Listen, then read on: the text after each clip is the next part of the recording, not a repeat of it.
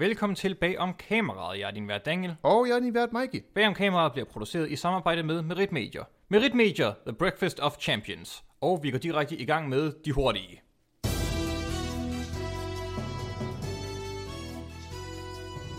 Demon Slayer slays box office. Den populære anime Demon Slayer har fået en animeret spillefilm, som har slået mange rekorder verden over. Mere interessant er at kigge på en af de japanske rekorder, da den nu er den bedst tjente film i japansk historie. Det vil sige, at den både har slået Makoto Shinkai's Your Name og Hayao Miyazaki's Spirited Away, som havde holdt rekorden i 19 år forinden. Shinkai deler sin frustration om at være blevet slået, men siger, at det inspirerer ham til at lave bedre film. Miyazaki derimod valgte ikke at kommentere meget andet, end ikke rigtig rørte ham, da han var gået pension og samlede skrald op i stedet nu. Filmen er en tie-in til animen, så det er vigtigt at se den for at kunne følge med i sæson 2 af Demon Slayer. Filmen er også mere et grafisk flot actionfilm, der ikke holder den samme kunstneriske styrke som Shinkai som Miyazakis film. Hvor har vi hørt det før? Derfor altså bag om kameraet, at Kevin Feige kalder konceptet genialt, men samtidig arbejder på et retssag for et plagiat af forretningsmodel. Er det en ham? I flere år har der været spekulationer om, hvorvidt jætten Loke fra nordisk mytologi i virkeligheden har et mere flydende end fast køn, skriver DR. Udover at ordene nordisk mytologi og virkeligheden aldrig har stået så tæt sammen i en sætning, uden at ordet ikke var imellem dem, så er det også starten på en artikel omkring Marvel-karakteren Loke, der skulle have det, der bliver kaldt et flydende køn. Forfatteren McKenzie Lee fokuserede i sin bog Loki Where Mischief Lies meget på Lokes flydende køn. Hun skriver blandt andet, at være en formskifter gør ham allerede flydende, og så langt tilbage som nordisk mytologi ser vi Loke manipulere sit køn og have flere forskellige partnere. Lee udtaler yderligere tilbage om kameraet. Når jeg skriver, gør ham flydende, så er det selvfølgelig fordi, da jeg skrev det, så var det en ham og ikke noget andet, som han måske er nu. Satans, der gjorde det igen. Det jeg mente var at sige, var, jeg accepterer Loke, som han er. Ej, nu må det altså stoppe. Fortæller lige, inden hun finder nål og tråd frem og prompte syrer sine læber sammen. DR spørger film- og serieekspert Frederik Dirk Gottlieb, der er film- og serieekspert, fordi DR beskriver ham som film- og serieekspert, om hvad Marvels tanker er med at sige, at Loke har et flydende køn. Han fortæller... Det har ligget Marvel på scene i mange år at skabe mere diversitet, og når han bliver spurgt om, hvad det kan tænkes at være rent og skære marketing signal valuing, at Marvel beskriver ham som flydende, svarer Gottlieb, det er altid svært at sige, hvor dybfølt et ønske om repræsentation er, når milliardvirksomheder prøver at være inkluderende. Film- og serieekspert Daniel Ingberg kalder det for citat, pisseligegyldigt. Cyberangreb på kino.dk, men på en sød måde. Den nye Audien Q-film har fået en del dårlige omtaler og anmeldelser. Det kunne dog ikke mærkes på Kino.dk, hvor filmen 5 dage efter premieren allerede havde fået over 900 anmeldelser og en score på 5 ud af 6 stjerner. Dette gjorde, at filmen havde fået næsten lige så mange stemmer og stjerner, som den tidligere Audien Q-film Journal 64 og Druk. Dette stemte dog ikke overens med kommentarfeltet, der havde givet filmen en gennemsnitsscore på 2 stjerner. Kino måtte også erfare, at der var fusk med tallene, da der nok skyldes et kærligt cyberangreb. I store gåseøjne. Efter Kino rydder op i stemmerne er Marco-effekten nu røget ned på en score på 2,8. Kinos tekniker udtaler sig om sagen. Vi kan jo ikke have uautoriserede anmeldelser flydende rundt. Vi tager vores anmeldelser meget alvorligt. I kommentarfeltet kan anmeldelser såsom en stjerne, lortefilm og dårlig, det er ikke Nikolaj findes. Sand poesi fra den danske befolkning. Det var godt, så længe det varede. Mod slutningen af april i år mistede Citizen Kane sin perfekte score på filmbedømmelse siden Rotten Tomatoes. Dette skyldes en næsten 80-årig gammel anmeldelse, som kom frem i lyset. Flere medier skrev derefter fejlagtige clickbait-artikler om, at Paddington 2 er en bedre film end Citizen Kane, fordi de ikke forstår, hvordan Rotten Tomatoes fungerer. Nu er turen dog kommet til, at Paddington 2 mister sin perfekte score. Anmelderen Eddie Harrison fra Film Authority gav i 2017 Paddington 2 en negativ anmeldelse i flere medier, som han gav en påmindelse om, da han så floden af artikler om filmens perfekte Rotten Tomatoes-score. Flere fans af filmen med den glade bjørn beskylder nu Harrison for at mudre anmeldelserne, hvortil Harrison svarer, kom an motherfuckers. Hvad bliver det næste kapitel i denne saga, spørger mange. Vil det være noget, som rent faktisk ændrer noget ved filmen, udover at tal på en hjemmeside, der tæller antallet af positive og negative stemte anmeldelser? Ingen ved det, men bag om kameraet følger udviklingen med faldende interesse. Det var de hurtige med bag om kameraet.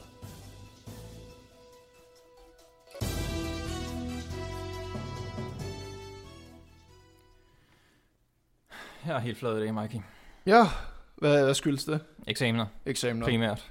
som her. Så det har været lidt, hvor vi har sådan prøvet at lave en episode sådan ud fra nogle scraps af idéer og tanker. Og ja, det er en lidt light udgave i dag. Ja, og det er jo fair nok, det skal der også være tænker imellem. Det er ikke første gang, og det er ikke sidste. Nej, det tror jeg heller ikke.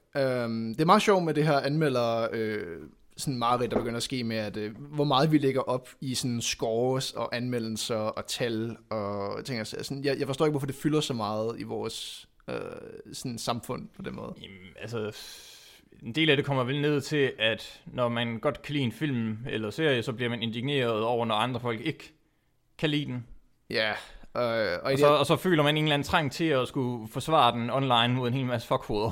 Jamen, det er virkelig sjovt, men så kommer vi det her sådan noget, jo, men jeg har altid set på den der 1 ud af 5 stikalen, den er altid til at arbejde med, for det er sådan, den er rigtig dårlig, den er dårlig, den er middel, og så er det god og rigtig god, ikke? Ja. Problemet er, når det sådan er 98% kontra 100%, det kan jeg sgu ikke se forskellen på. Jeg kan ikke se, hvorfor... Det er jo forskellen på perfektion og ikke perfektion. Jo, men det er så også det, ikke? Altså, hvis ikke den er perfekt, den er tæt på perfektion. Vi tror også, vi har snakket om det her med anmeldelser før, at sådan en den nye 8 ud af 10, det er det nye sådan 5. Ja, sådan havde jeg det i hvert fald i lang tid, da jeg var inde på at rate film, jeg har set inde på IMDb. Ja, som her. Det er dog gået væk fra nu, men der ligger stadigvæk en hel masse 7'er og flyder, som måske burde være en 6'er eller en 5'er. Jamen, det er meget sjovt, fordi jeg har aldrig set 5 som en decideret dårlig score. Altså, det er jo bare at sige, at den er middelmåde. Den kan noget, og den kan, der er også nogle ting, den ikke kan. Det er ligesom, når vi ser det på karaktersystemet i skolen. Der er mange, der ser 7 som en middel. Selvom det jo egentlig er lidt over gennemsnit 7, eller 4 er jo nok snarere. Det vil vi vel betegne som middel, ja. Det er meget sjovt, når vi har de her, igen, som vi snakker om her, med at 98% kontra 3 stjerner kontra... Også fordi alle systemerne er så forskellige. Ja, det, men altså, anmeldelser er der jo bare for at... hvad skal man sige... guide befolkningen væk fra lort, baseret ud fra meninger hos folk, som er bedre vidne om emnet. Ja. Det er jo... Og der udtaler jeg mig jo som film- og serieekspert. Ja, som du har fået titlen anerkendt igennem... igennem mig selv. Igennem mig, jeg skulle også sige sådan. Og bagom kameraet, affiliated. Indtil videre vi er på 3 øjenvidner, der kan kalde dig... Men i hvert fald, jeg var på lidt et eventyr for ikke så længe siden. Okay. Og det er, at M. Night Shyamalan.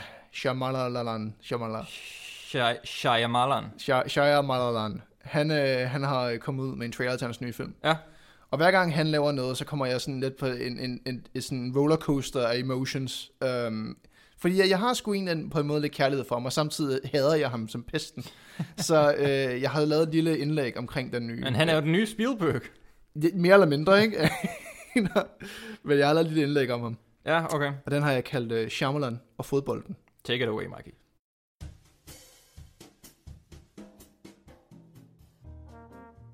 Ah ja, M. Night Shyamalan. Et navn, som alle nok har stiftet bekendtskab med i moderne tid. En mand, der har bragt originale oplevelser, men også produceret nogle af de værste film nogensinde. Hver gang hans navn fremgår på en filmplakat, ved man ikke, om man skal grine eller græde. Han er kommet ud med en trailer til hans nye film, Old. En film, hvor en familie på en strand ældes hurtigt. Præmissen lyder originalt som altid, når det kommer til Shyamalan, og selve traileren ser interessant ud, men igen kan man ikke lade være med at få den der fornemmelse i maven, om det nu virkelig kan passe, at der kommer en god Shyamalan-film ud af det. Da jeg kiggede på kommentarfeltet for at se, hvad andre tænkte, faldt en kommentar mig i øjnene. Den, der beskrev, hvordan jeg virkelig havde det på en perfekt måde. Han har trukket bolden væk før for mange gange. Det gav mig straks billeder i hovedet af stakkels Charlie Brown, der får trukket den amerikanske fodbold væk foran sig af den nederdrægtige Lucy i Peanuts. Og det er jo præcis sådan, man føler det, når man er inde og se en Shyamalan-film. Man forventer at få sparket til den bold, og det skal blive fantastisk. Bolden ser spændende ud, og man føler, at det kan give en unik sus, som ikke mange andre boldspark kan. Men lige før man rammer, trækker Shyamalan den væk, og man lander med et brag. Man har spildt sin tid, sin energi og for hvad? For at få ondt i hovedet. Det værste er, at Shyamalan i kontrast til Lucy faktisk har lavet spark til bolden før, og det er nok derfor, vi bliver ved med at spejde efter den næste. Skal jeg ind og se Old? Jeg ved det ærligt ikke. Igen ser bolden fristende ud, og Shyamalan vinker i højt humør efter mig, men jeg ved ikke, om jeg vil have, at han trækker bolden væk fra mig igen, for jeg ved, hvor ondt det kan gøre at misse.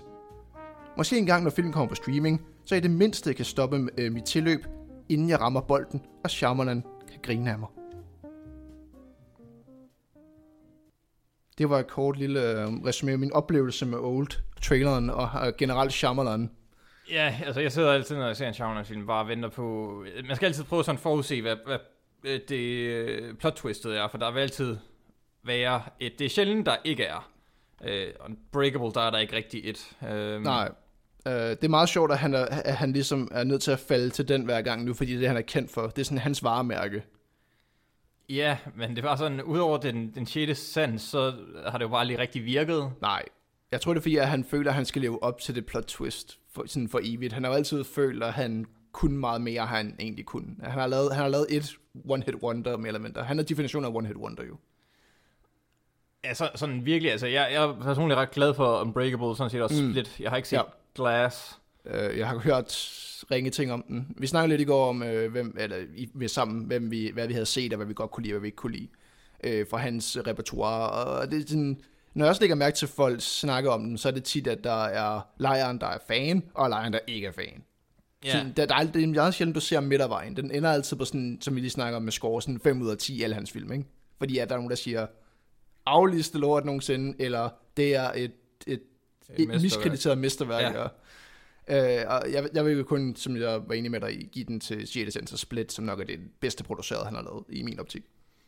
Ja, Split, det er også Blumhouse. Jeg tror, han gik lidt sådan tilbage i sine rødder. Sådan, jeg tror, han har godt af ikke at få kæmpe budgetter, men sådan lige tone det lidt ned, og sådan fokusere mere bare på historien og karaktererne. Det tror jeg også er det, der sådan gik galt med filmen som Lady and the Water, hvor han mere eller mindre efter den 6. sandsuccesen havde fået så meget credit, at han var nødt til bare over... Sådan, at nu har han fået sådan kreativ frihed. Det lyder bekendt det her, ikke? Han havde fået kreativ frihed, og det gjorde bare, at han kunne lave lige, hvad han havde lyst til, og det gjorde bare, at han lavede magtværk. Ja. Fordi at han bare kunne gøre, hvad han havde lyst til. Og så lavede han Luftens sidste mester.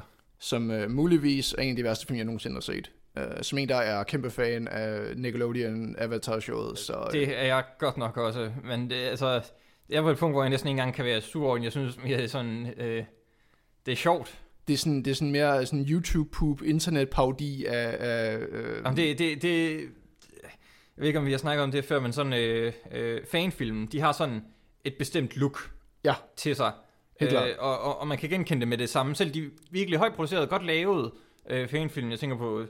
Blandt andet den nye Batman, der var, hvad den hed, Time to Die, eller sådan noget. Ja. Ja, og der var sådan Darth Maul, en film for nogle år siden, og de har bare det her look af, at de mangler lige at gå steppet op, for at det ser rigtigt ud, i mangel på bedre ord. Og Avatar, eller Luftens sidste mester, den har bare... Det der fanfilm-look. Hvilket er sjovt, for jeg tænkte jo, det er sjovt også i forlængelse med det, at der kom den her fantastiske efter, jeg kalder det Lord of the Rings, Harry Potter og Marvel, ikke? De tre giganter, der gør alt skal sådan kickstarte en lang franchise. Og jeg følte, det var ligesom, jeg kan ikke huske, hvad det studie, der producerede Last Airbender. Og det kan faktisk godt være, det var New Line. Men i hvert fald, det var New Lines igen deres... hvad hedder det, forsøg på ligesom at kickstarte det her langt, for i hvert fald 3-4 film til mindst. Ja, nu valgte de jo så, at første film var første sæson. Ja. Så, altså, men de ville nok have lavet den der med sådan, sidste sæson ville være delt op i 2, hvis det fortsætter. Det er præcis. Det var også mit gæt. Som gør, at de ligesom har 5 film allerede planlagt der, ikke? Hvis den så ikke floppede så hårdt, som den gjorde, for jeg mener ikke, den klarede sig særlig godt. Ja. Nej. Og den fik en rigtig dårlig reception også generelt. Det er en af de værste film, der er blevet, eller sådan, den er i bunden af IMDb's liste, mener jeg, over rated film. Ja, det... Eller er den kommet op igen? Jeg kan ikke huske, om den har fået det der spike. Jeg tror sgu ikke, den har fået sådan en kult fan-following-agtig. Nej, hvis du er en kult fan, så vil vi gerne snakke med dig i hvert fald. Skriv ind. Ja, det kunne sgu være sjovt. At høre argumenterne for, hvorfor Shyamalan er et ikonisk geni. Og det er det samme, når jeg ser Old-traileren, hvor man ser, igen, det sker hver gang hans film. Forholdsvis originalt koncept, hvor man tænker, det har jeg sgu ikke hørt om, man har set før. Det lyder spændende, det skal vi prøve at se. Og jeg ved bare, at jeg bliver skuffet. Igen, jeg ved bare, at fodbolden bliver trukket væk fra mig. Ja. Og den står bare der og er dejlig og lækker, og man er lige klar til at sparke, og det bliver så fedt. Og man ved bare, at han kommer til at lave den der... Men det er sjovt, han fik bare så meget goodwill efter Split. Ja. Men det var også nok, fordi igen, der lavede han et twist, som folk ikke kunne som folk ikke havde sådan gættet med det samme i hvert fald, også sådan i løbet af filmen. Da jeg så den, der vidste jeg dog godt allerede twistet. Det er lidt ærgerlig over, for jeg tror, det kunne have været virkelig fedt. Ja. Og sådan opleve det sådan fuldt. Det er det. Det er meget fedt, kan jeg så sige fra personlig erfaring. Det var sådan en film, hvor jeg vidste, jeg vil ikke have at vide, hvad der sker i den. Også fordi jeg ved, den er en Shyamalan-film, du vil ikke have at vide, hvad der sker i en Shyamalan-film, du ser den. Nej, fordi hvis først du ved twistet, når du går ind til det som regel, så er der bare intet. Hvis du, jeg mener, det kan du heller ikke undgå i dag. Hvis du kender twistet til 6. sans, har jeg ikke set den, og det gør du, fordi at alle kender twistet til 6. sans. Ja, det er ligesom at sige, der er Fede og Lux far. Altså, ja, det er sådan, bare? What's the point? Ja, præcis. Og det gør så, at du ser, det gør, at du kan gense filmen med et helt nyt perspektiv. Det er jo det, godt plot twist kan. Det samme med Fight Clubs plot twist, der gør, at når du ser filmen igen, så har du et helt nyt perspektiv på, hvordan du skal se filmen. Men det bliver nødt til at være der for at tjene historien. Præcis. Fordi mange gange så er det der bare for at være der, som i... du havde ikke set The Village? Nej, jeg har ikke set The Village. Nej, men det er en af dem. Åh, gud. Og hvor jeg sad og så den sammen med min bror... Og jeg kaldte den sådan halvvejs inde i filmen, tror jeg. Okay, ja. Og så kom det så til sidst, og den var sgu god nok. Ja, okay. Og igen, det er bare for at have twistet, i stedet for faktisk at bruge det som i plot-kontekst. Nej, men sådan, vi sagde sådan, okay, vi ved, der er et twist af en eller anden art. Så jeg tog bare sådan det mest sådan lige til åbenlys, hvis vi skal fortsætte fodboldmetaforen, lige til højre benet. Ja. Hvad det vil være, det viste det så være. Ja. Men det er sådan det, han er lidt blandet med. Inden så skriver han et virkelig, virkelig godt twist, som han sætter op på en okay god måde. Eller også så... Han virker nogle gange lidt som et barn, eller en teenager, der har fået lov til at instruere og skrive. Han kan virke sådan meget sådan... Han har den her wacky idé, sådan... den skal være livet, og han... Men jeg tror, han er en fin idémand. Ja, det tror jeg også. Og så er det bare, altså... Jeg tror nogle gange, det er lidt ligesom Christopher Nolan nogle gange har brug for, eller Ryan Johnson til episode 8, lige have en anden med indover og lige sådan, okay, kan vi ikke lige gøre noget ved det der og det der, det her, det fungerer altså ikke lige helt. Altså, der er en god historie heri, og jeg ved, du kommer til at se den film sammen, men kan vi ikke lige få kigget på manuskriptet lidt mere, lige få en anden indover også? Ja, helt klart.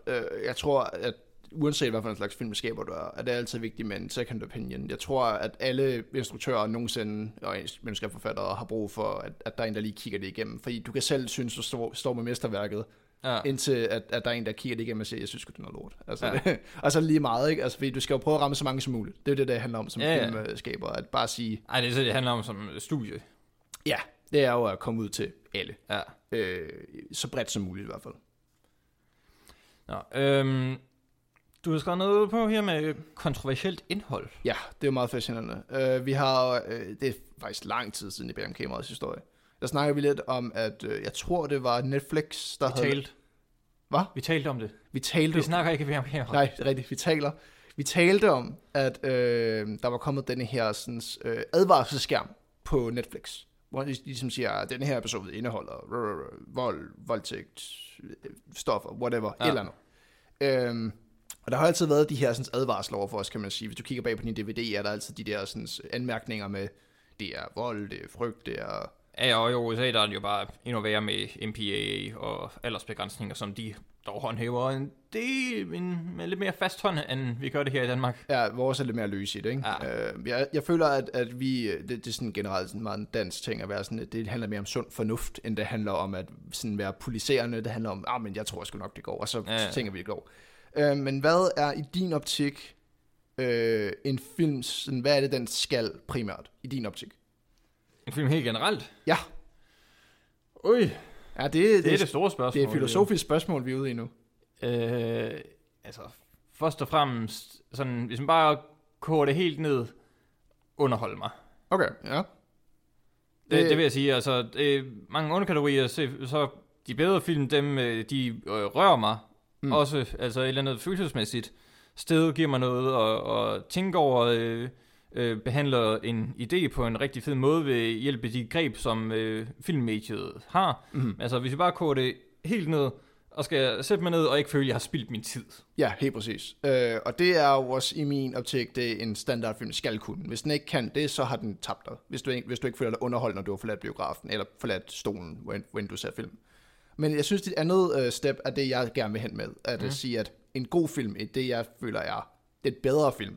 Det er den, der får dig til at tænke, den der får dig til at opleve følelser og emotions, og ligesom den måde, vi som samfund er, hvordan mennesket er. Du udforsker det menneskelige psyke gennem din film. Og for mig er det også, at vi viser virkeligheden. Og når det kommer til det, så kommer det også med, jamen, hvor meget virkeligheden skal vi vise? Fordi at der er også nogle virkelig, virkelig forfærdelige dele af virkeligheden. Og her tænker jeg på stofmisbrug, voldtægt, vold, død, ødelæggelse, krig, whatever. Og jeg føler, at vi er kommet ind i en æra film, hvor mange er, der er dem, der læner sig ind i det og siger, jeg skal lave den mest kontroversielle film, jeg kan. Og endnu mere er det studien, der er den anden, hvor de siger, vi er nødt til at komme væk fra den her sådan, alt for stærke virkelighed, hvor at vi ikke kan vise død, ødelæggelse, vold. Det skal gøres igennem en anden måde, det skal gøres måske igennem observation, mere end det er faktisk at være i det, opleve det. Ja. Jeg tænkte for eksempel på en film, som, eller også en tv-serie som 13 Reasons Why, som er blevet meget populær for, at den viste en grafisk selvmordsscene.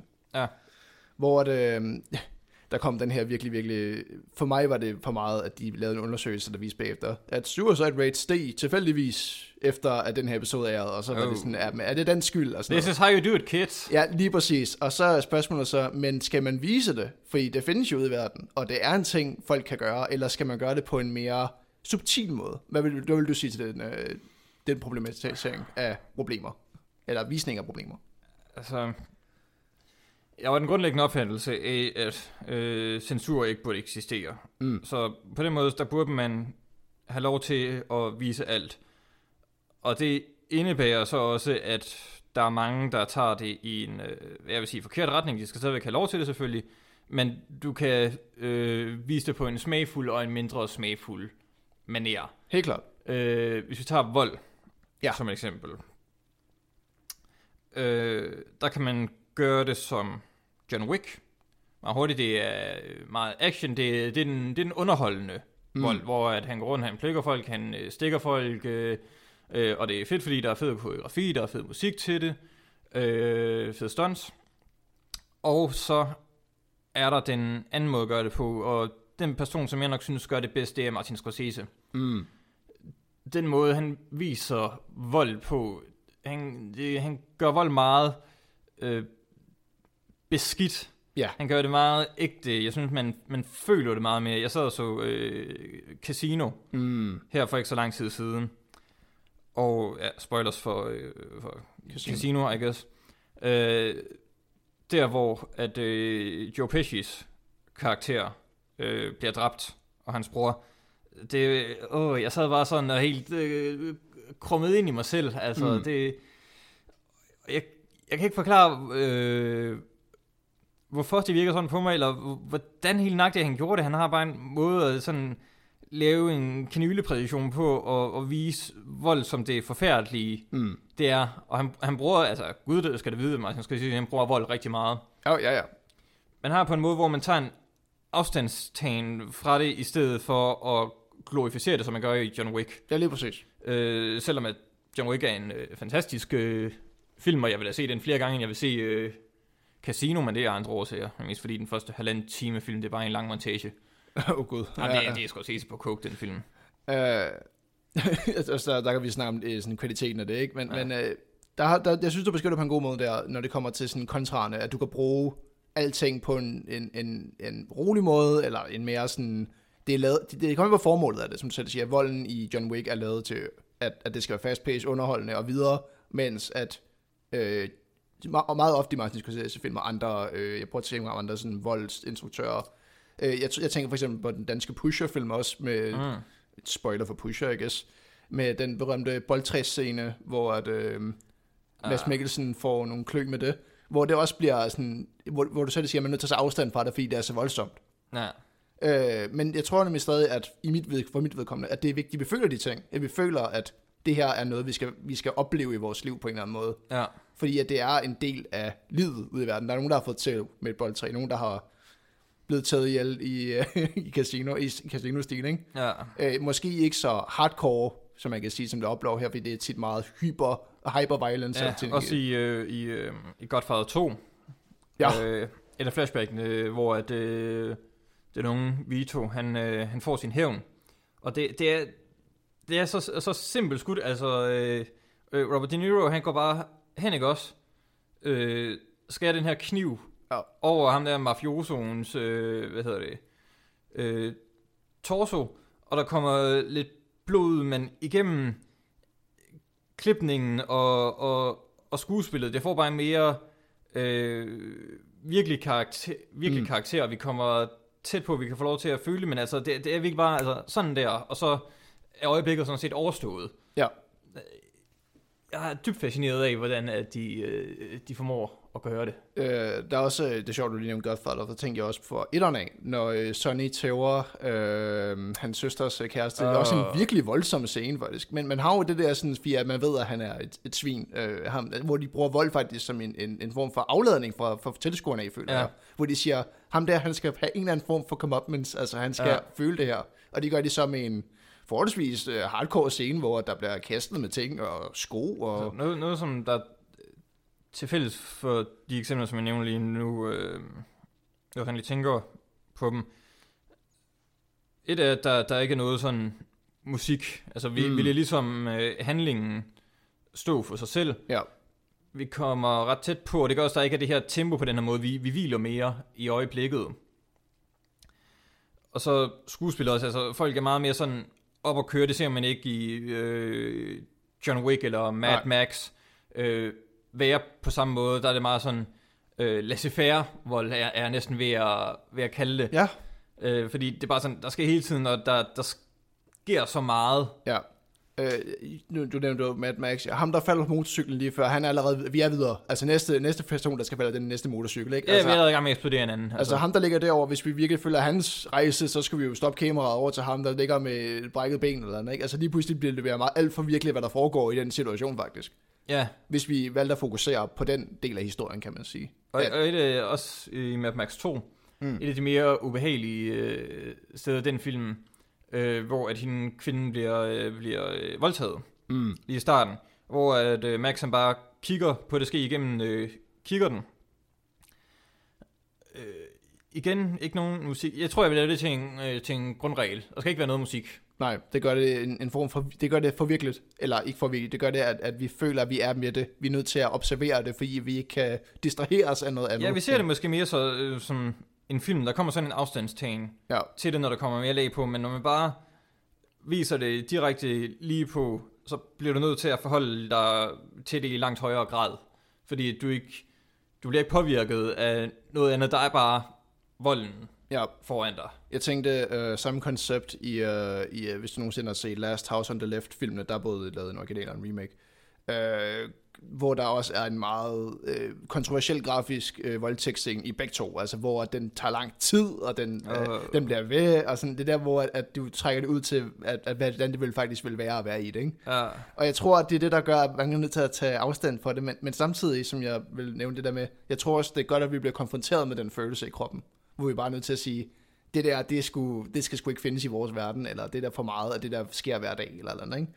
At så vi er nødt til at blive konfronteret med virkeligheden. For jeg tror, at mange bruger film som escapism, som vi også snakker meget om, at du bruger det til at komme væk fra virkeligheden. Ja. Men når du så bliver konfronteret med virkeligheden, med vold, med død, med voldtægt, stoffer også, for nu skal vi starte med Trainspottings ting, Requiem for a Dream, der viser stoffer på en forfærdelig måde også.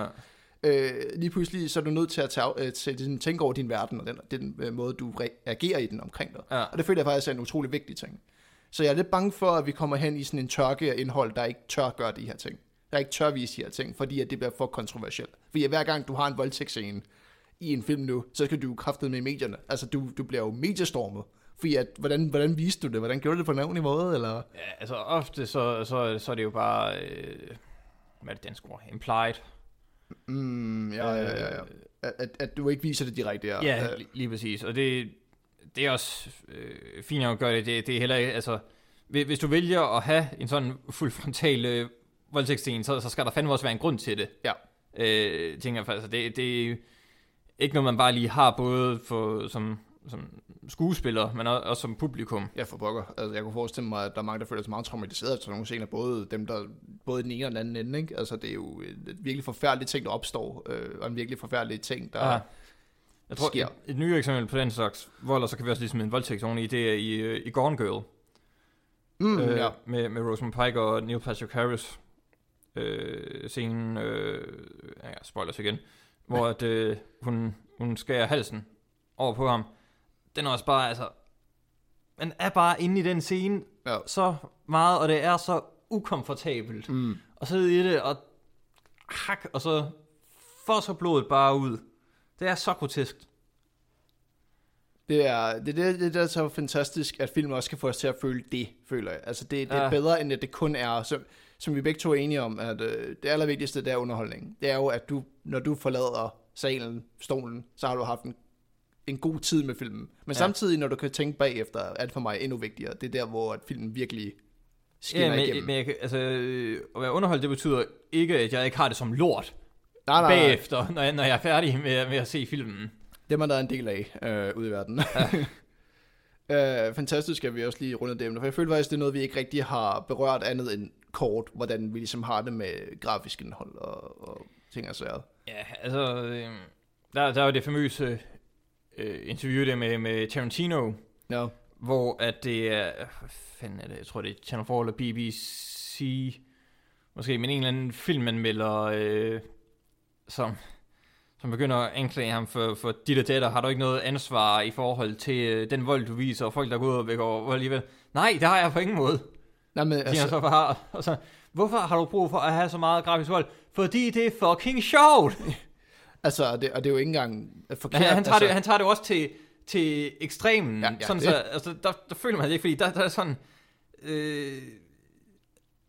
Den kører bare så meget, det er 5.000 liter blod, der er fosset ud af hvert eneste menneske. Altså det kan vi jo ikke tage alvorligt på samme måde. Og så får vi ikke den der konfrontation med virkeligheden. Og så bliver det netop mere underholdende end frastødende. Jeg tænker, i det tilfælde, jeg tror vi begge to er enige, både på Kill Bills kamp med de 88, Crazy 88, og selvfølgelig også... det er jo klasseeksemplet. Ja, og selvfølgelig Django Unchained i The Mansion til sidst, også en fed scene, hvor der altså pints of blood, kalder det, der blev spildt, der var den scene, det var vanvittigt, hvor meget han bare... Men det er også det, hvor, som vi snakker om, det er, hvor det grafiske indhold, det handler egentlig ikke så meget om...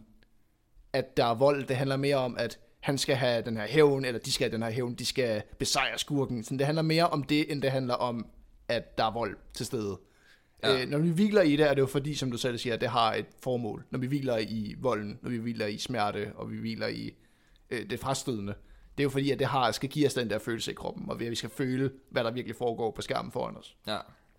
Og begge ting er jo lige vigtige, altså uden at understrege, at jeg føler ikke, at der er en rigtig og forkert måde at gøre det på. Altså begge eksempler... Nå, men det kommer ind på, hvad en film, du gerne vil lave. Altså. Ja, lige præcis. Og begge eksempler er 100% valid filmskabning. Altså begge ting virker... Hvis du vil lave en film, som der viser, hvor forfærdelig vold er, så laver du ikke John Wick. Altså. Nej, overhovedet ikke. Altså, så, det ved du også godt som instruktør. Det ved de jo også godt, dem der har både Tarantino og instruktøren til John Wick. Jeg tabte lige navnet. Jeg har sgu aldrig haft det. Nå, okay. Men i hvert fald... Men ham. Ja, vedkommende har samme koncept, hvor de ved jo også godt, hvad de går ind til at lave. Altså uden tvivl. Det er de ikke i tvivl om. Det kan man godt mærke på selve, sådan, som du selv snakker om med filmsproget, hvordan de viser vold, frem for hvordan andre instruktører viser vold. Ja. Nå, så fik vi også lige rundet det. Ja. Og vi har været, som sagt, lidt dogne i den her omgang, så vi har taget en film fra arkivet. Ja. En ældre film, Batman, Mask of the Phantasm, fra 93, dødsinglen på dansk. En animeret klassiker. Ja, og du gav mig jo din DVD af den for nogle uger siden, som jeg var meget glad for, fordi det har netop den danske tale. Ja. Og det var fordi, at du havde købt hele den animerede serie på Blu-ray, hvor at den også indgik i for første gang på Blu-ray. Ja, lige præcis. Og jeg kunne godt se, at det måske godt kunne trænge til en Blu-ray-opgradering, da jeg så DVD'en. Okay. Det er ikke den bedste kvalitet. Okay, hvor sjovt. Nå, for jeg sad tilbage og synes at det var udmærket, hvad jeg så. Men det var fordi, jeg sad og set med en Blu-ray-version. Ja, der er en hands og skærm og animationen, ikke? Ja. Og det ser virkelig godt ud på Blu-ray, kan jeg så understrege. Ja, det tror jeg gerne. Det er meget lækkert. Nå, men Batman, dødsinglen... Ja. Den handler om, at der er en ny maskeret hævner i Gotham, der i modsætning til Batman ikke har noget imod at få blod på hænderne. Og Batman bliver beskyldt for de mord, der foregår på flere fremtrædende mafiabosser, og skal finde frem til, hvem der står bag mordene, inden han selv bliver fanget af politiet.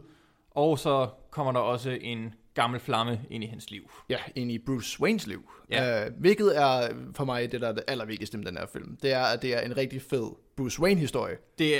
Det er meget karaktertrævet, som i modsætning til de Batman-film, der kom forholdsvis efter, som var Batman Forever og Batman og Robin, ja.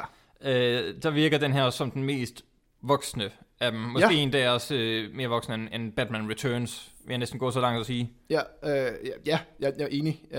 Jeg tror, at de andre er alt for karikeret til at kunne betegnes som du selv siger, voksne eller en god måde. For det er mere, det er et underholdende mønster, men den her faktisk indeholder nogle virkelig, virkelig nogle hårde begreber, nogle hårde samtaler og nogle virkelig filosofiske spørgsmål fra Batman-karaktererne.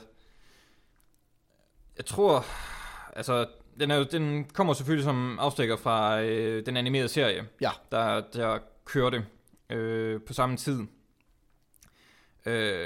Og samme design, samme stil, samme musik, der kørte. Og den er jo primært lavet til børn. Ja. Jamen, det er den. Altså, voksne kan da også godt lyde den. Det gør vi det, hvis man kan kalde os det. Ja, ja. Så den klarer sig ikke så godt ved The Box Office. Desværre. Men senere har den så ligesom fået en following, og også i Siskel og Ebert, de kendte amerikanske filmanmeldere, de lavede en special, hvor de anmeldte den, fordi de fortrød, at de ikke anmeldte den, da den først var udkommet, hvilket siger lidt om, hvor god og undervurderet i hvert fald på dens tid, at den var. Det var den også i den grad. Når man tænker over, hvad for noget andet Batman-indhold vi havde på det tidspunkt, og hvad for noget Batman-indhold i min optik, vi har fået senere hen. Altså det her er helt klart for mig en af de vigtigste fortalte Batman-historier i lang tid. Ja, det er en af mine favoritter også, helt sikkert. En ting, der, som sagt, vi snakker lidt om kontrasten med, at det ikke er rigtig en Batman-historie før, hvad jeg vil sige til sidst. I starten har vi de her sådan underliggende ting af, hvad vil det sige at være Bruce Wayne, hvilket er super fascinerende at følge. Det er en mand, der virkelig skal tænke over, hvem er jeg, hvis jeg ikke har The Cape Crusader, altså når jeg ikke har Batman-masken på, hvem er jeg så som menneske? Ja, og det bliver jo fortalt meget gennem flashbacks. Den hopper meget frem og tilbage i tiden, og den var kun en time og et kvarter, så den har ikke så meget tid at gøre med, så der er bare en kanylepræcision til alting, der sker. Det er knivskarpt i den her film, og det har der også brug for at være, fordi animation på det tidspunkt, det var jo, jeg tror det var dyrere per minut, end film var sådan helt generelt. Og det er også lavet i den gamle håndtegnede stil. Det kan man godt se. Hvis vi lige kan snakke om stilen hurtigt. Den gør det på samme måde som i den animerede serie, hvor de tegner på et sort lageret, hvilket ligesom gør, at alting bliver mere mørkt og dystert, men det fremgår meget mere naturligt på den måde, fordi du skal ikke vælge, hvor der skal være mørkt, du skal vælge, hvor der skal være lyst. Ja. Og det giver bare sådan en omfangelse af skygger. Ja. Og det får en meget sådan gotisk noir-følelse. Ja. Vi snakkede, jeg tror det var sidste uge igen, om det her med animationsfilm, hvordan det ser ud, at lige pludselig har vi en computer, der kan sige det hele. Og her har vi det der med, at her er det animationsskaberens idé om, at vi skal finde ud af, hvor skal fokuspunkterne være. Og vi har et mørkt lærred, hvor skal alting pange ud. Altså det handler 100% om deres præcision, at de siger, hvor er stregen.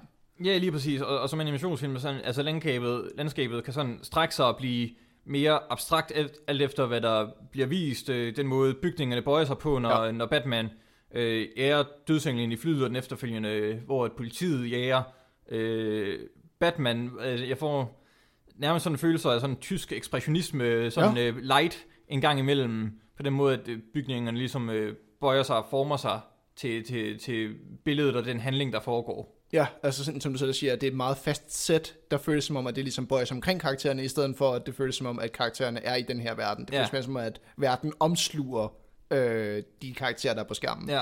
Jeg havde sådan en... Jeg genså den i går aftes, hvilket var altid ret dejligt at se den film igen. Ja, og det tager jo heller ikke så lang tid. Nej, det er det. Jeg kunne ikke lade være med at tænke, at sådan dødsenglens design, eller The Phantasm, har det her sådan...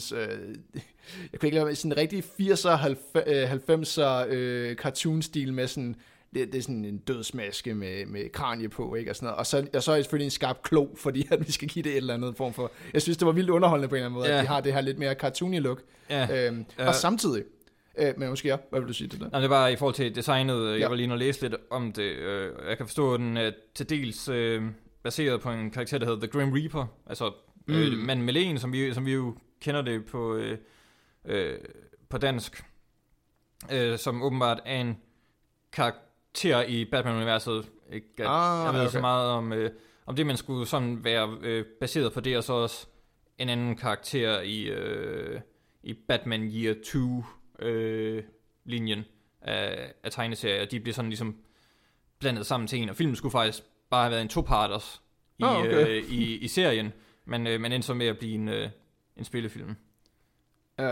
En ting, som er virkelig, virkelig sjovt, som min kæreste også lagde mærke til, da vi så den, at det er virkelig sjovt at se, opleve den her sådan ting, og angående sådan indhold, der ikke må vises, sådan noget, ikke?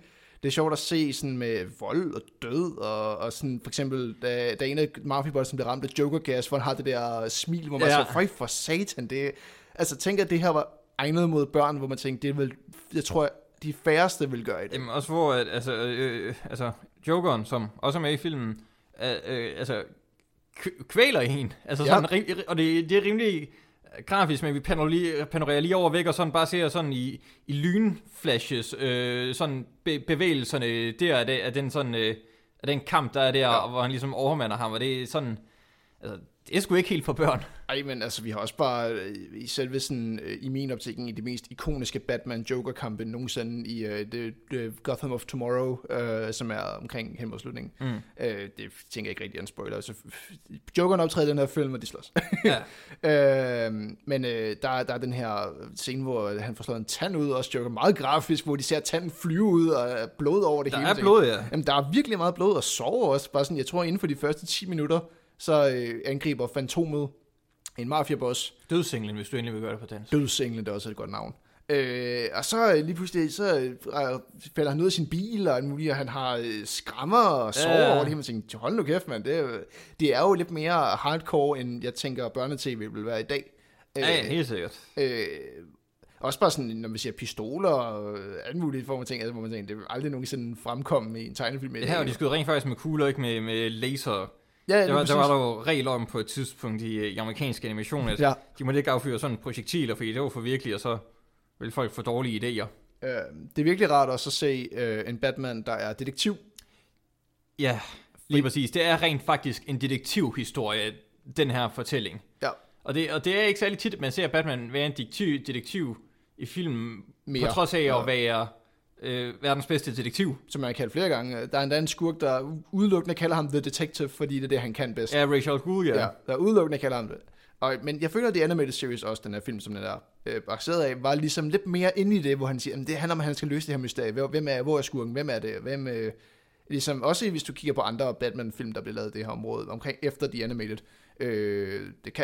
The Batwoman-filmen er også meget sådan, hvem er Batwoman? Hvad vil jeg finde ud af det? Ja, altså der er Nolan-filmene, der er sådan elementer af det en gang imellem, men altså det er aldrig det, der er i fokus. Nej. I hvert fald. Og altså, jeg synes godt, det er nogle film, der kunne styrke sig på det faktisk, og have lidt flere detektivelementer, altså Batcomputeren kommer ikke med før i tredje film. Nej, hvilket er jo, det har jo altid været ikonisk, han er i The Batcave, hvor ligesom bruger den her computer til at undersøge sådan kugler og patroner, og sådan, i det her tilfælde er det sådan med, at The Phantasm bruger sådan nogle... sådan noget virkelig tog, og så begynder han at finde det på flere gerningssteder, sådan, vi begynder at sætte bringerne sammen, og sådan, det er virkelig fedt at se. Han laver sådan rent faktisk sådan forensics, altså. Ja, og det mangler virkelig i moderne Batman, så jeg håber, at The Batman ligesom kan tage ind med henover. Ja, det kunne være herligt, hvis det var en detektivhistorie, men altså der tænker jeg, altså der er det jo Giggeren, som der er skurken, han efterlader Clue, så jeg tænker, det ligger lidt mere oplagt til, at det kunne blive det. Også i Batman v Superman, der er i hvert fald ekstra meget i Extended Ultimate Edition. Der berører det også lidt mere på detektiv i forhold til det her skib, som han skal finde. Men det bliver sådan introduceret, så bliver der for lidt op på det, og så lige pludselig sådan, ikke som en konsekvens af hans detektivarbejde, men så bliver det bare lige pludselig afsluttet. Ja. Ikke sådan, var der næsten. Ja, præcis. Vi mangler virkelig sådan en Batman. En, der føles som The Great Detective, og også den actionheld, han er. Ja. Det er også sjovt at se, hvordan filmen balancerer for mig sådan humor, fordi den har faktisk nogle jokes, hvor jeg sad, det var sjovt. Og samtidig også, altså sådan den der alvorlige uhygge, altså sådan, Andrea, som er hans gamle flamme, der kommer tilbage, og ham har nogle virkelig sjove interaktioner, altså man føler sgu virkelig deres kemi på skærmen, og sådan, det kan sgu godt se, altså det virker det meget. Ja, altså stor cadeau til stemmeskuespillerne. Ja. Og det synes jeg var, altså, nu så jeg den jo så sidst på dansk, jeg har set den, begge sprog, og begge to gør det fantastisk. Jamen, dansk dørp har altid fået god, praise fra Amerika, så det har altid været en... Sgu ikke så meget ved Dragon Ball. Ej, lige Dragon Ball, der, men det var også, Jakob Stelmann, der sagde god for den, så... ja, okay. Så ved man det. Ja, vi skal bare have Lars Thiesgaard henover. Jamen, hvad skal han ikke lave, den mand jo? Ja. Han skal også tjene nogle penge. Men i hvert fald, det allervigtigste for mig, det var som sagt, og det var vi snakket flere gange, men jeg virkelig sådan understreger, hvor vigtigt det er som en Bruce Wayne-historie, hvor han skal... Ja, lad os have karaktererne. Ja. Jamen, vi har jo god gammel Bruce Wayne, yes. Som også er Batman, selvfølgelig. Og vi følger ligesom i hans flashbacks, hvordan han starter med at komme ud som Batman. Ja. Der, hvor han egentlig ikke er Batman endnu, ja. I sjæl og krop. Ja, vi ser ham sådan rundt med hætte på, og gå ud og stoppe forbrydelser og sådan. Og det har ikke helt slået klik. Det virker ikke helt, som han havde tiltænkt det. Og jeg ved ikke, om det er en konsekvens af, at det er, fordi det er en film, der skulle ud i biograferne, om det er derfor, at de sådan tænkte, vi skal inkorporere forhistorien på en eller anden måde. For altså, i serien, ja. der er han jo bare Batman. Ja. Og som filmen starter, der er han også bare Batman. Og det er fordi børn, unge, folk, der er interesseret i Batman, de ved godt, hvem og hvad Batman er. Ja. Men for the general audience, som måske ikke ved, hvem Batman er, der er man ligesom... Du har brug for at dykke ned i hans baggrund lidt, for at kunne forstå karakteren inden for det univers, som bare er filmen. Ja, helt klart. Uden tvivl. Og det synes jeg, at den går rigtig godt, for man føler den her indbrændthed, han har som ung. Og så møder han så hende her, Andrea Beaumont. Mm. Og de begynder at langsomt blive forelskede, og så finder han ud af til sin store ulykke, at han er ved at blive lykkelig. Ja. Og det synes jeg er en af de bedste scener i filmen, hvor han falder grædende på knæ foran sine forældres grav, ja. og siger sådan, jeg havde ikke regnet med at være lykkelig, jeg har brug for at være lykkelig, og så det store kor, som lynet slår ned, vi bare ser graven stå over ham, og nærmest sådan hans forældres dømmende blikke, som han selv forestiller sig det. Det var fantastisk scene, og koret, der bare brager igennem. Musikken er helt fantastisk i den her film. Hvad hedder hun? Komponisten, jeg kan ikke lige huske hans navn på Shirley Walker. Shirley Walker, ja. Som desværre døde kort efter. Ja, men det er et fantastisk eftermæl at sætte, i hvert fald. Hold nu kæft. Altså, ja. Men den er virkelig effektiv lydsiden generelt. Både lydeffekter, men var det her tilfælde også musikken. Hold nu kæft. Altså, det er virkelig godt. Og hun lavede jo også musikken til den animerede serie, og nu kunne vi så se, hvad hun virkelig kunne med sådan en større budget. Vi fik det fulde kor, en fuldt orkester. Ja. Det brager bare igennem. Den åbner også bare til fantastisk sådan pan-shot henover Gotham igennem bygningerne og sådan noget, hvor den lige laver sådan en kran-shot gennem. Ja, og det er der mest for, at musikken kan få lov til at spille, så vi kan få hele den her suite nærmest. Ja, det er fantastisk. Helt klart den scene, som du nævnte der, er også den, der er nok den mest effektive for mig. Det er også der, hvor han, jeg mener også, det der, hvor han siger noget med, men må jeg ikke være glad også? Altså sådan, han kan virkelig mærke, problemet med, at han er på det tidspunkt, om han skal være Batman. For som du selv siger, det her er et flashback til en tidlig Bruce Wayne, hvor han ikke ved endnu, jamen, skal jeg tage The Mantle, som var Batman for evigt, og så bare for evigt bruge mine forældres død som sådan en form for hævn, er det jo, over for alt uretfærdighed i verden. Eller skal jeg være Bruce Wayne, der, han mener også, han siger det, hvor han understreger, jamen, jeg kan jo også bare give penge til politistyrkerne, købe fængsler. Ja, altså, lad nogen andre tage chancen. Ja, eller jeg kan gøre sådan, at verden også skal blive reddet. Ja, og det er jo der, hvor man virkelig kommer ind til kernen af Batman-karakteren. Det er ham, der har brug for at gøre det her. Han skal gøre det her. Det er jo en trang, Ja. Han har. Så det er hans, hans selvportrættede forbandelse. Ja, fordi han ser den uretfærdighed, der er i Gotham. Ja. Og bliver ved med at se den. Og bliver ved med at se skurkene komme op. Og han bliver nødt til, at gøre noget ved det. Og det synes jeg bare, at filmen behandler fantastisk. Ja. Og så efter Andrea så forlader ham, så er det så lige scenen efter, vi ser ham tage dragten på for første gang. Nu har han taget beslutningen. Det er Batman, han er. Ja, for inden alle de her sådan, scener, vi har snakket om, så er der en scene, hvor jeg også føler, det ligesom går igennem. Det der, hvor at han er på kirkegården og skal undersøge en af de her mafiabosser, der er døde. Og der står han i Batman-kostyme foran Wayne-graven. Ja. Lige så meget et symbol på, at hans forældre gik ned på ham, lige så meget et symbol på, for mig i hvert fald, at Bruce Wayne er død, Batman lever, ikke? Ja. Altså, den person, han var før, er væk på det her tidspunkt i historien, hvor Batman er fremtræden.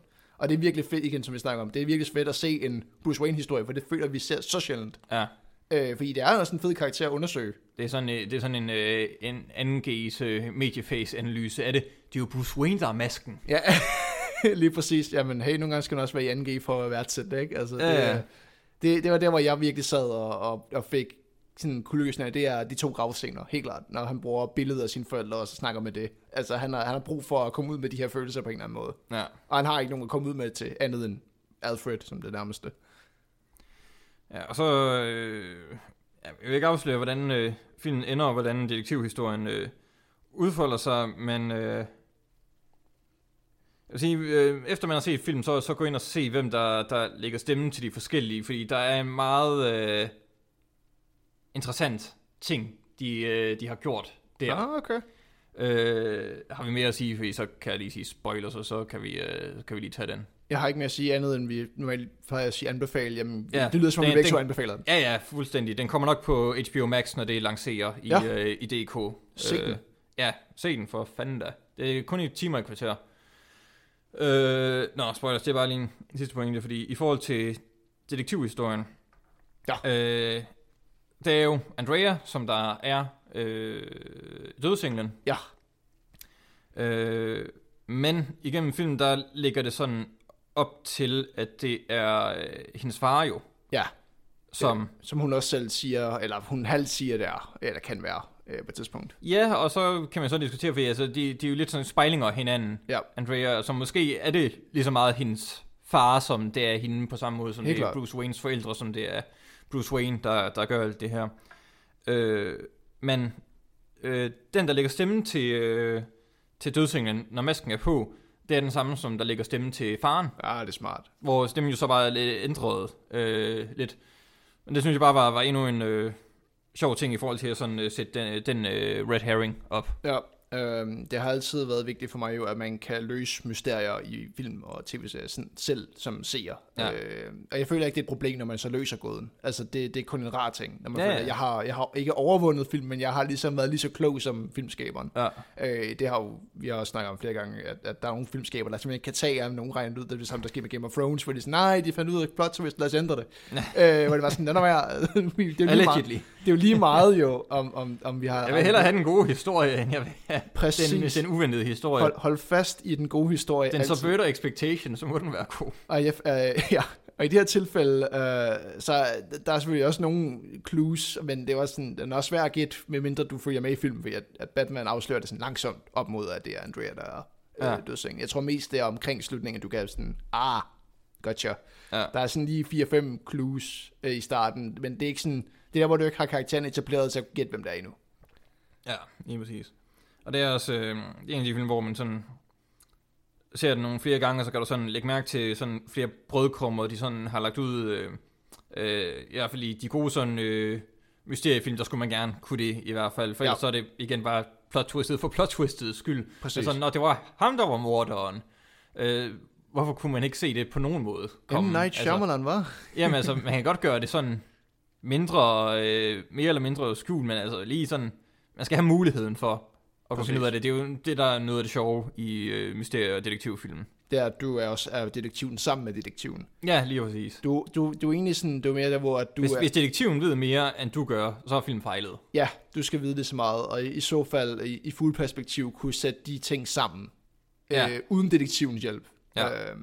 Og hvis du kan det sammen med detektiven, er det godt. Men som du selv siger, hvis du kan det uden detektiven er det også fint, men hvis du kan gøre det sådan, at detektiven gør det uden dig, er det et problem. Ja. Nå, det var det for bagom kameraet denne gang. Det var det. Vi håber, I har nydt det her. Vi er i hvert fald, det er altid godt at tale om en film, som vi har lidt sådan dybere kendskab til at have set nogle gange. Det, ja. Så bliver det ikke så meget anmeldelse, så bliver det mere sådan, hvor vi kigger tilbage på den og forklarer, hvorfor den er så god eller dårlig, som den er. Det er også dem, jeg tror, vi nyder mest, fordi problemet med anmeldelse der, at man hurtigt lige skal danne sådan nogle tanker, og sådan det der, hvor du ikke rigtig kan sidde og nyde film, hvor du samtidig også nødt til at tænke over, hvordan skal jeg snakke om den. Ja, lige præcis. Og det her er det bare sådan, vi har lavet nyt film så mange gange, at nu er det bare sjovt at snakke om den. Ja, og vi håber også, at I nød det og følger med i næste udsendelse. Tak for denne gang.